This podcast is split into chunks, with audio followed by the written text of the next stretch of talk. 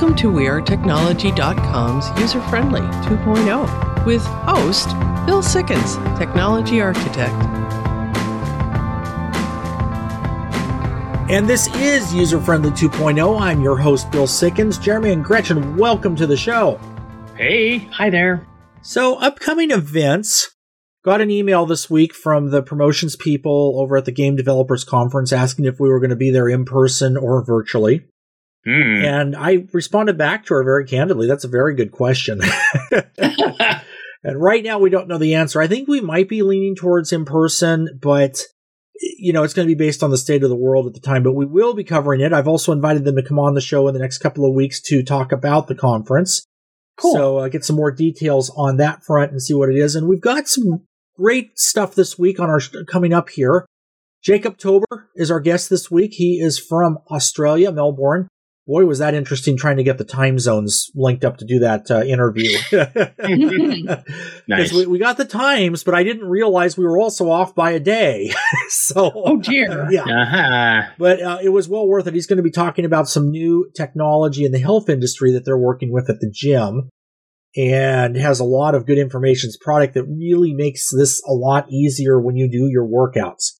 We're also going to be talking about the death of 3G this week and a few other things like that. So we'll be getting back to that later in the show. But to start with, what do we have in the news?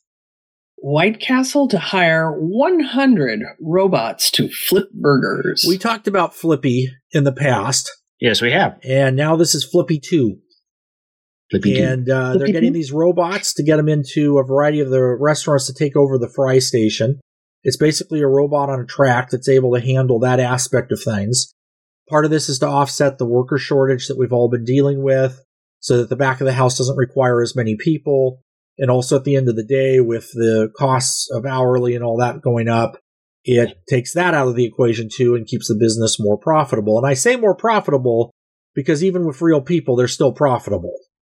But Yeah. at the Yeah. end of the day, this investment, which is considered to be a piece of hardware, removes the need for a couple of full time positions. So those are the things that are driving this. And we're going to start seeing these, I think, a lot more in a lot of restaurants around us. Hmm. Study finds people trust deepfake faces generated by AI more than real ones. Well, that's not scary at all. No, not at all. Hmm. So, deepfakes, for anybody that hasn't heard of these, is the ability to use AI to generate a video of somebody talking, complete with video and audio that you can't really tell is not real. It's completely fake, and Mhm. it can be based on just a picture of the person or that type of a thing. This started with 2018 with NVIDIA when they had an AI that could put out ultra realistic photos of people that didn't exist. And then from there, they've built it into something where you can have videos and all kinds of other things, audio tracks, the whole bit. And the other part of this that is very interesting is the ability to do this is becoming more and more accessible by just any of us. You could go out to a hosting service like Amazon Web Services or Google or one of those and be able to set up a server and be able to build your own deepfakes using that configuration and then deleting the server when you're done. So the actual hardware investment now is under a hundred dollars and it's not a hardware investment. It's shared time, but it would absolutely work for something like that. And anybody that has the technical know-how could do it. Not that I'm promoting that, it's just to show how easy it is to deal with this stuff and create these type of things to where you can get spoofed and it's a lot easier to do it. So, are we about to have a generation of hardcore skeptics? I think we're already there. Oh, okay. Mm-hmm. yeah, I don't think All there's any about to in that. Nvidia is set set to spend at least 10 billion to secure its share of limited 5 nanometer chip supply. What Yeah. exactly does this mean? well, uh, you know, unless you've been in a cave, you know that we are in the middle of a chip shortage. And this is something that's affecting everything from manufacturing cars. I guess that's important to medical devices to keep people alive. I guess that's important. But what is important is I still don't have a PlayStation 5. Okay, I don't really think that way, but there's are those that do. But the Yes. point of it Uh, yeah. is it's across the board. We're starting to see it affect all kinds of different production, smartphones and all the rest of it. So companies that are dealing with cutting edge development of new microprocessors are also experiencing kind of a double whammy because it's not just about ordering something that you can't get. Now you're creating something and that's also making it more difficult. So the price is going up. But where this is important is the designation on that five nanometer is the wires inside the chip. So the smaller that you can make that, the more capability a microprocessor has and the less heat it puts out. Oh. So these numbers have been coming down. I remember when we got thinner than a human hair a few years ago, that was a big deal, and now we're well beyond that. Hmm. And this type of a situation certainly increases the capability of the computer and processor technology they're putting out, but getting their hands on them is costing more, which means it's going to cost us more at the end of the day. Hmm. The batteries in Google's Nest Cam and doorbell won't charge in freezing weather. And we have a lot of snowstorms right now. Yes, yeah, depending on the part of the country you're in, where a lot of people are experiencing very cold weather. I know we are here too in the Pacific Northwest. We've been in the 20s at night. A friend of mine that lives back in the Midwest, back east, sort of, is saying that it's like negative 17. So, uh, and, and you down where you are, like you say, you've been getting snow. So it's Uh-huh. cold in a lot of places. is. And I'm finding that this actually extends. I've got ring cameras, and with them, I'm finding that the batteries are going dead as well. Now, they're not set up to where they recharge, but they are going dead a lot faster. So keep an eye on this stuff. It is definitely something related to the weather, and the weather does affect machinery, electronics, all of that kind of a thing.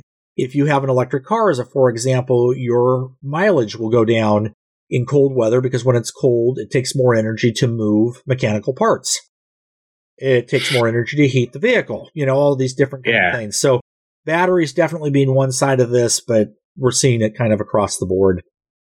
And speaking of batteries, perfecting the electric vehicle battery recycling process is what? What's going on with that? Well, and this is something that I'm glad to see is being taken seriously. Anybody that knows me knows my one big thing with electric cars is not having an electric car, but it's the fact of the pollution it creates from changing the batteries. So the Mhm. lithium batteries have a limited lifespan. And when they are done, you have them swapped out. And there's a number of batteries in an electric car, not just one.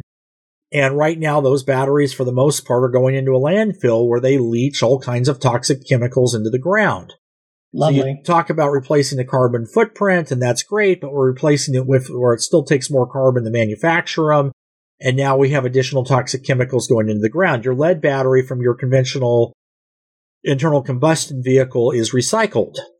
That's why you have a core deposit when you change them, you take them in. And what that's for is to ensure that you'll bring it back so that it can be recycled.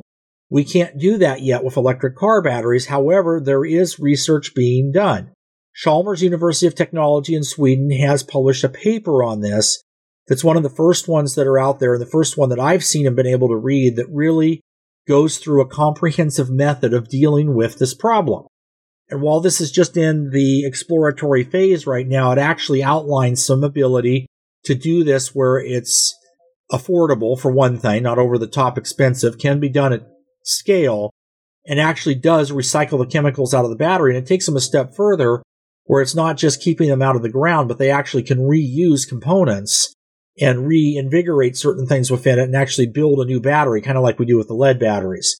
So Hmm. it's definitely a step in the right direction. They need, as they call it, continued op- optimization is crucial for the field. And that's something that is very much the case, but you have to start somewhere. And at least this seems like a very good starting point. Cool.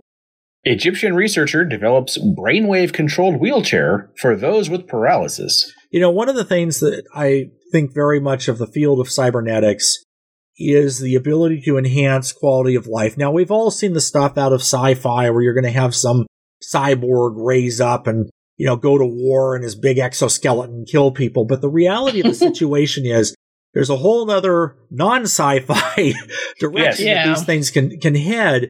exactly. And one of the big ones is quality of life for people with disabilities this makes me think of Hawking. yeah, this this kind of gave me that idea too. And the idea here is that the wearer, the operator, can sit in his wheelchair and basically think the motions that he or she would think to move their arms and their legs, you know, just like we all do. But instead, it picks up that pattern and then it's able to react with movement in the wheelchair. So what that does is that gives the individual a lot more control over their environment. This is designed for people that are fully paralyzed, so they can't move their arms or their legs, so they wouldn't be able to operate it otherwise. And the robotic wheelchair reacts again to the thought process and what they're doing and their ability to do it. So it's definitely something I think we're going to see a lot of quality of life improvements with cybernetics. It's definitely something that's here, so we need to deal with it and make the best of it that we can. And there's a lot that it can really do. This is User Friendly 2.0. We've got a great show coming up. Don't go away. We'll be back after the break.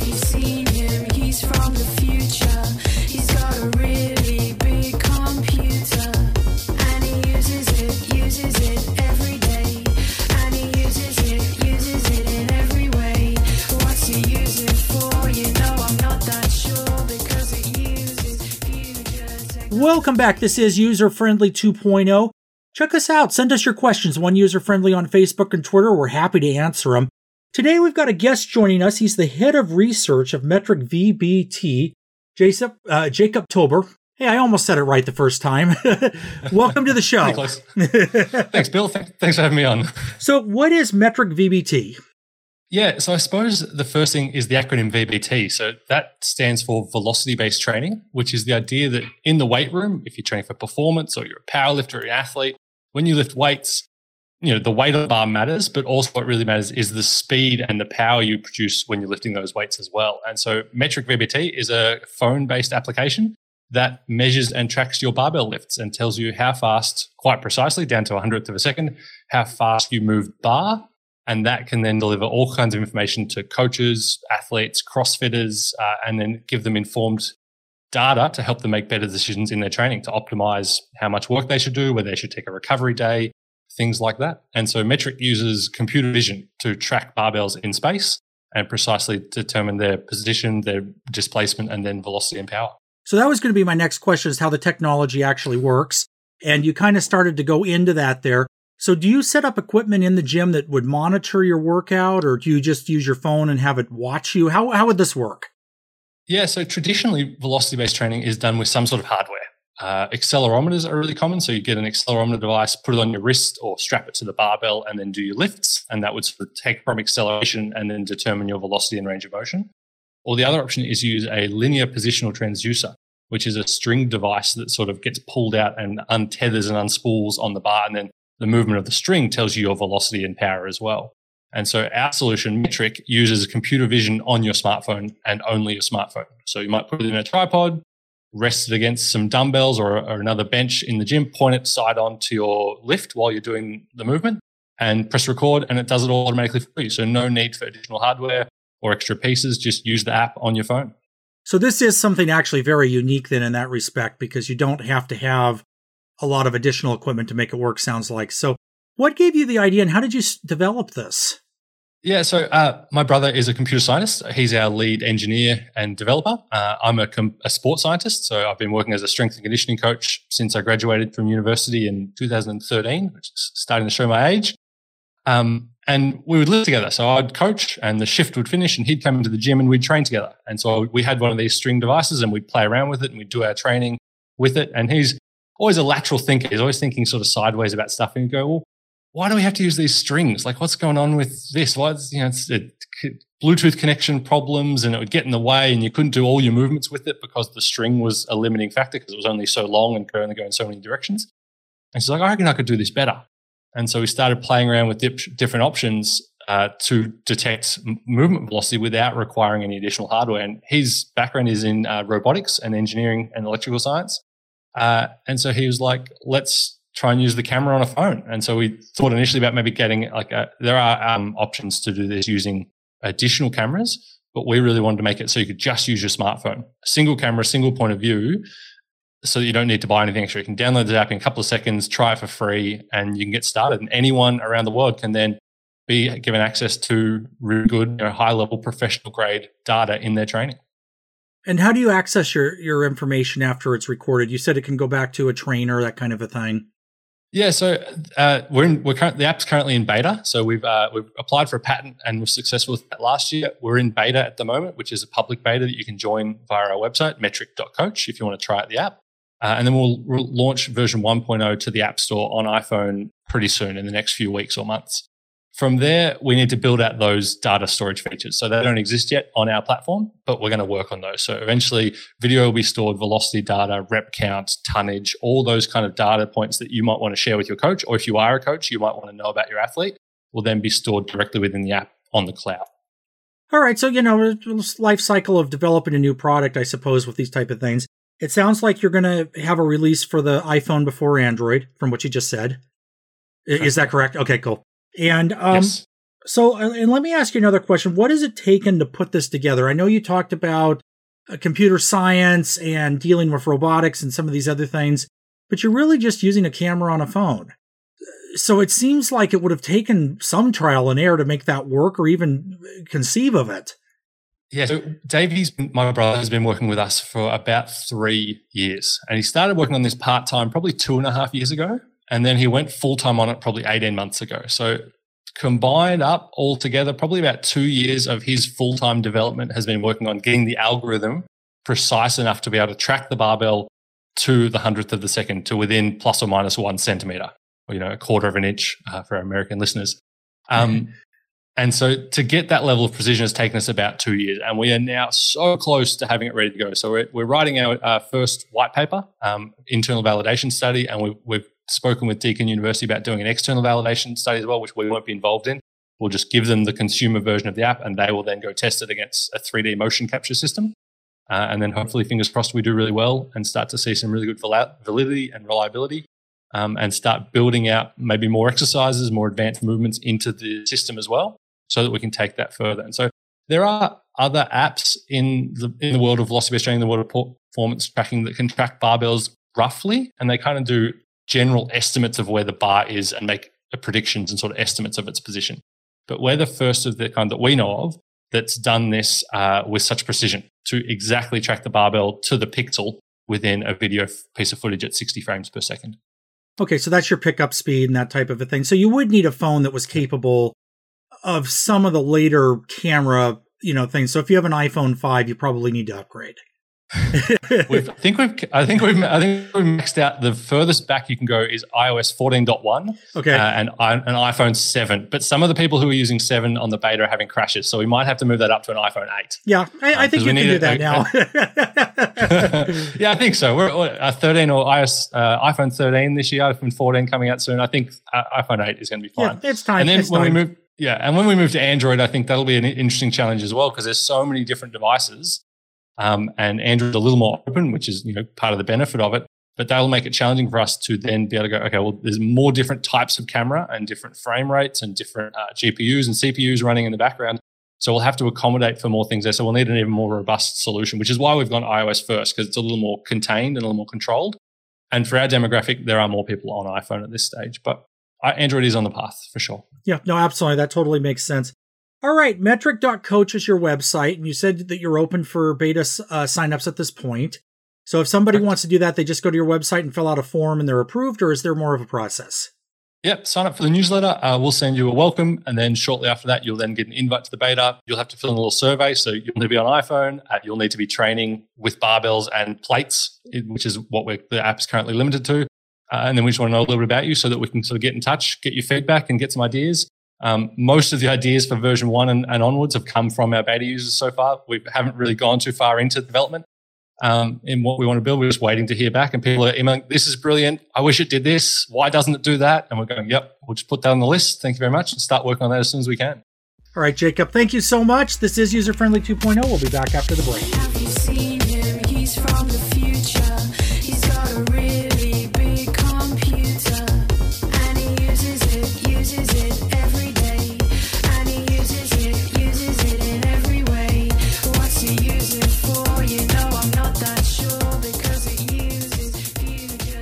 Welcome back. This is User Friendly 2.0. This is the part of the show where you ask questions and we give you answers, hopefully. Send us your questions. 503 766 6264 is the phone number 24 7. One user friendly on Facebook and Twitter or userfriendlyshow.com. What questions do we have this week?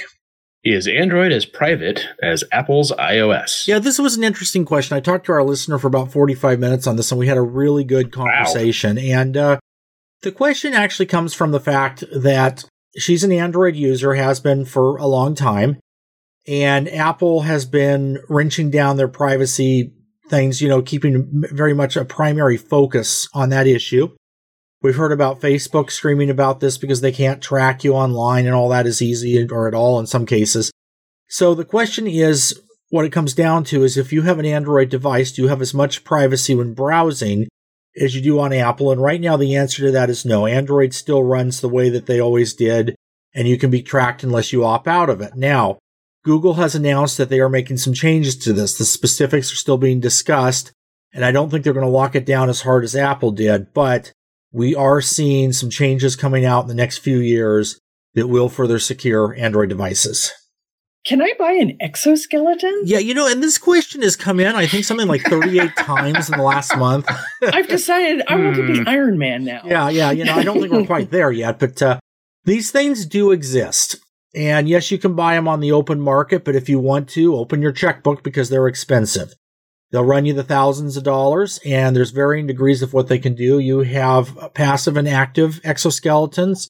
Passive, basically, you wear them and they enhance your ability to not throw out your back and have some lifting capability and that type of thing. And then the active or motor driven ones that are electric are starting to head in the direction of, as you say, Iron Man, that can give some super, superhuman strength and other things like that. But a lot of those products are still very much in development, but I do think we'll see them eventually being able to be used. Now, a suit like that starts at about $90,000 and then goes up from there if you want to add the leather and the jetpack. mm-hmm. Can I still get a landline phone? Another question that came in uh, this was from a senior. She's moving. She has had the same phone number and a landline phone for 34 years and hmm. she wants to know she knows she can move her phone number, but can she actually get landline phone service? And the answer to this varies on where you are. In some places it's still offered, others it's not. It is definitely a technology that is being deprecated now and will probably go away completely. Some countries have officially set a sunset on this as an example. The United Kingdom, I think it's 2024. After that, everybody has to be on internet based phone. The landline phones will no longer function. And depending on where you are in the United States, depends on the answer to that timeline and that question. How do I stop spam texts? As we have seen the government actually start to crack down on the spam phone calls, and as they've been changing the system so that a lot of them are blocked, and it does seem to be helping, I still get a few, but not like it was a year ago the spammers have figured out now they can send texts. And this is something that's becoming an issue. Now, legitimate companies that text you, especially through a robotic means, are required that if you send stop back to opt you out, the spammers don't honor that. In fact, it just confirms that it's a working phone number and there's somebody at the other end.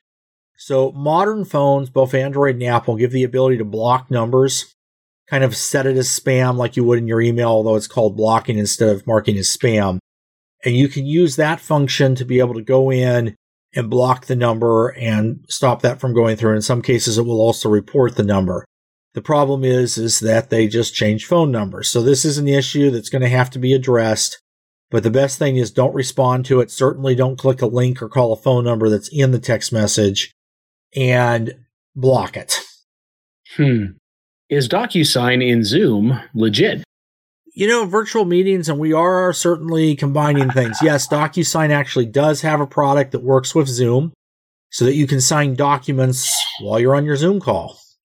Cool. So I guess the excuse of let me think about it and get the DocuSign will no longer work. mm. oh. oh, I don't so, know. It's gonna. It's interesting. I don't think the era of in-person meetings where we fly around and go to the office and all that kind of stuff are ever going to come back. There will be some of that, but I do think virtual meetings are here to stay. So the more features they get into a system like this, it makes sense. Hmm. Yeah, sometimes it's hard to figure out how to block those texts. Yeah. Yeah. I, still get some. They, they've stopped asking about my car warranty, but you know. Yep. Well, there you are. We'll see where that goes. All right. This is User Friendly 2.0. We'll be back after the break.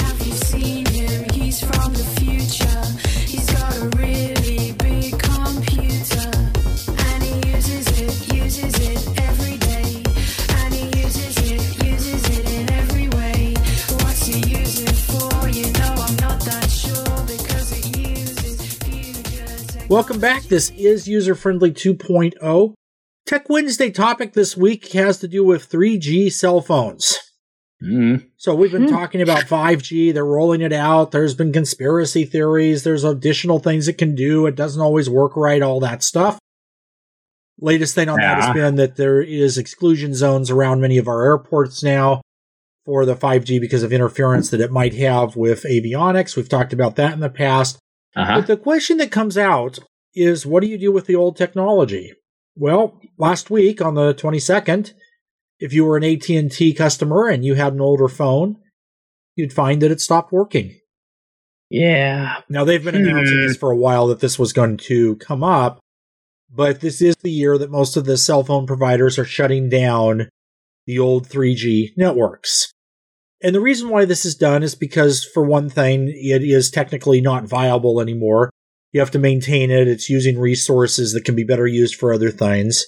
The other side of it is, is the frequencies that they use for 3G can be redeployed into the new 5G technology and we have a finite number of frequencies, so you do want to manage them in a way that makes sense and not waste stuff. 5G primarily being run on what was the old C band frequencies from the big satellite dishes that we had years ago. Hmm. I didn't know that. So, where this is kind of becoming a problem, and it seemed very last minute in a lot of ways here, is that cellular communications are not just used for cell phones. So if you have a connected car or a connected alarm system or one of these other products that works online and it's older, it might also use 3G technology. So now with the shutdown, your alarm system no longer works. What Oh, about your. Wi-Fi? Uh, your Wi-Fi just you know, Wi-Fi is a different technology. Okay. So Wi-Fi does not run off of a cellular cellular backbone. So that's not going to be affected. However, if what you were connecting your Wi-Fi to to get internet connectivity was 3G, then you could have a problem. Now that's unlikely because 3G wasn't really fast enough to provide a whole network, which is why it was primarily used for phones and callbacks. Another thing that's being affected by this is medical devices, like some, as an example, CPAP machines use 3G for their communication and that will no longer work. Hmm. So across the board here, you're seeing things. Now, alarm systems are pretty straightforward to upgrade. There's a path to that. But if you have an older car with connected apps, that no longer works. And that may or may not be upgradable, you know, so it might just no longer be something that you can use.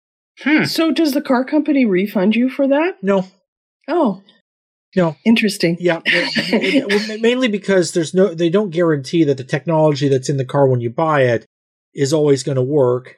And since the last car that was sold that would have used 3G technology is now seven years old, they're even out of warranty probably and all of that. I see. Yes. So it's just the connected features on that vehicle will not operate, which in some cases includes the emergency button. I know OnStar and some of those old, the older versions of those systems also use this. So you do want to check it out. If you have something out there, you might want to make sure that it still works because it might not. And you don't want to be depending on it or paying for it Or if it Yeah. doesn't work. and have it not work. Exactly. So you know, just, just it's something to be worried about. Not that we don't need anything else on that front. Oh, no, That's yeah. definitely the case. Another thing that we've talked about in the past is the ability to run Android apps on Windows 11. I finally was able to do it. Really? Oh good. Yeah, it took some um, creative engineering. Well, it now it doesn't count if you had to write the software to make it work. Yeah, because this is My true. mom's not going to be able to do that. And honestly, there's been products out there. BlueStacks is one of them that's emulated Android for a long time that uh, worked on older versions of Windows 10, 7, that type of thing. So it's not that it's all that unusual or even brand new, but having it as a feature that was built into Windows is. And the way that you do it, there's a couple of different directions. Uh, and I dealt with this to try to set it up to figure out how all this went together. The official way for Microsoft is to go to the Microsoft Store and install an app for Android, the Android app. Okay. And that worked actually pretty well. It downloaded, it was pretty straightforward. I had to reboot during the install process, but it functioned. The one issue was is that it uses the Amazon instead of the Google Play Store. Oh. Aha. So f- for the most part, that's okay because most of the apps are available on both systems. But one of the things that I use it for, and a lot of people do, are games. and productivity apps that require Google Play to be able to function. Yes. So to install Hmm. Google Play was a little more involved. Huh. I did ultimately get it to work, and uh, for anybody in our audience that are programmers, you'll understand this. You have to go out to GitHub, build a compilation of the emulator, turn on virtualization manually, download it, build it, install it, and then get it to work. Okay, that sounds like a lot of work. Yeah, sounds like something that I wouldn't be able to get done. Yeah, it definitely uh, requires a little bit of an understanding of programming, or in some cases, a lot.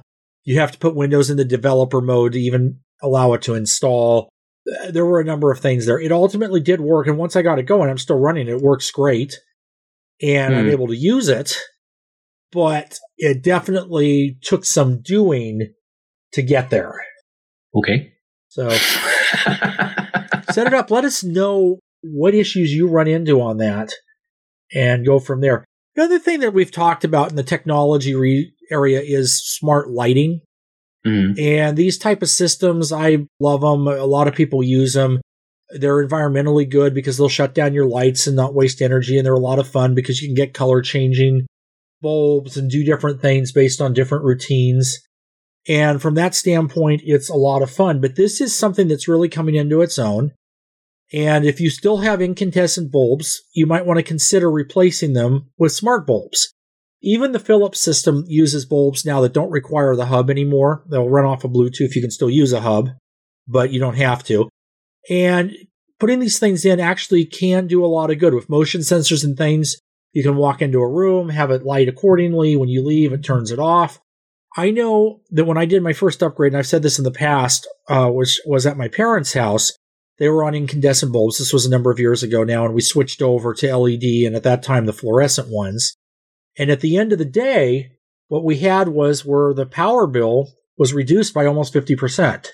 And they Hmm. last a lot longer. So even though the bulb's more expensive on the front, it'll last longer and it uses less energy.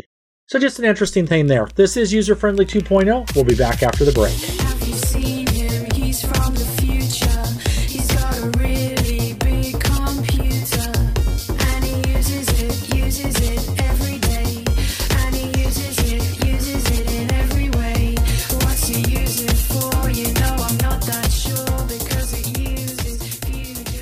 Welcome back. This is User Friendly 2.0.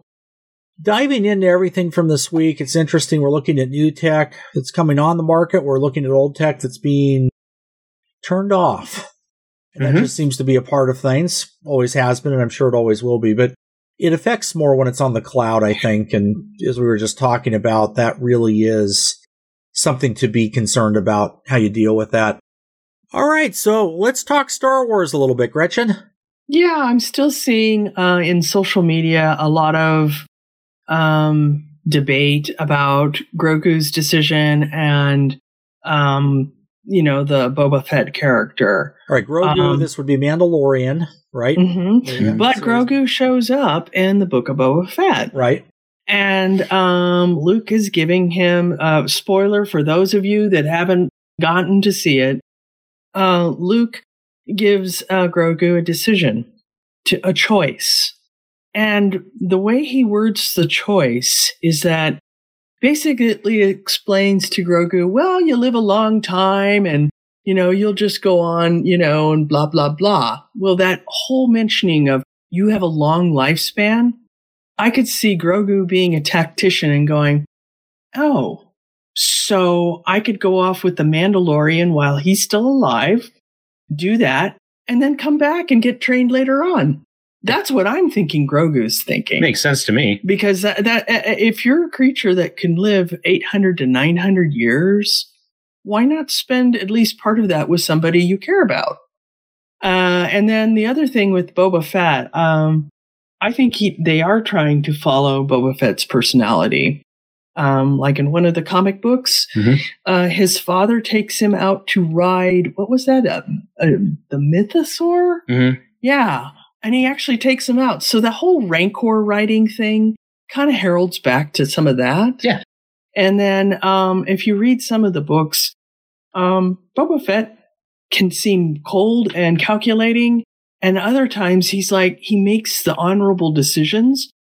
So he's not a simple character. He's very complicated. So he's not just this cold blooded killer that just grabs, you know, Han Solo and, you know, and takes him to, um, you know, Jabba. Right. He's, he's complicated. Mhm. Complicated is definitely a good word for Boba Fett. Uh, like he even ran into one of the clones. Mm-hmm. He didn't go off and kill him. Nope. Uh, It'll be do you interesting. remember? We'll have to let everybody see what they what they think of this. So, so the Book of Boba Fett and The Mandalorian, both series on Disney Plus. Mm-hmm. So it sounds like it's worth checking out. Absolutely. And until next week, this is User Friendly 2.0, keeping you safe on the cutting edge. User Friendly 2.0, copyright 2014 to 2022. User Friendly Media Group Inc. All rights reserved. The views and opinions on this show are those of the host and not necessarily those of the User Friendly Media Group Inc. or this station. Music licensed by BMI. Hosting provided by WeareTechnology.com. Podcast available at userfriendlynation.com, theanswerportland.com, or anywhere you listen to podcasts.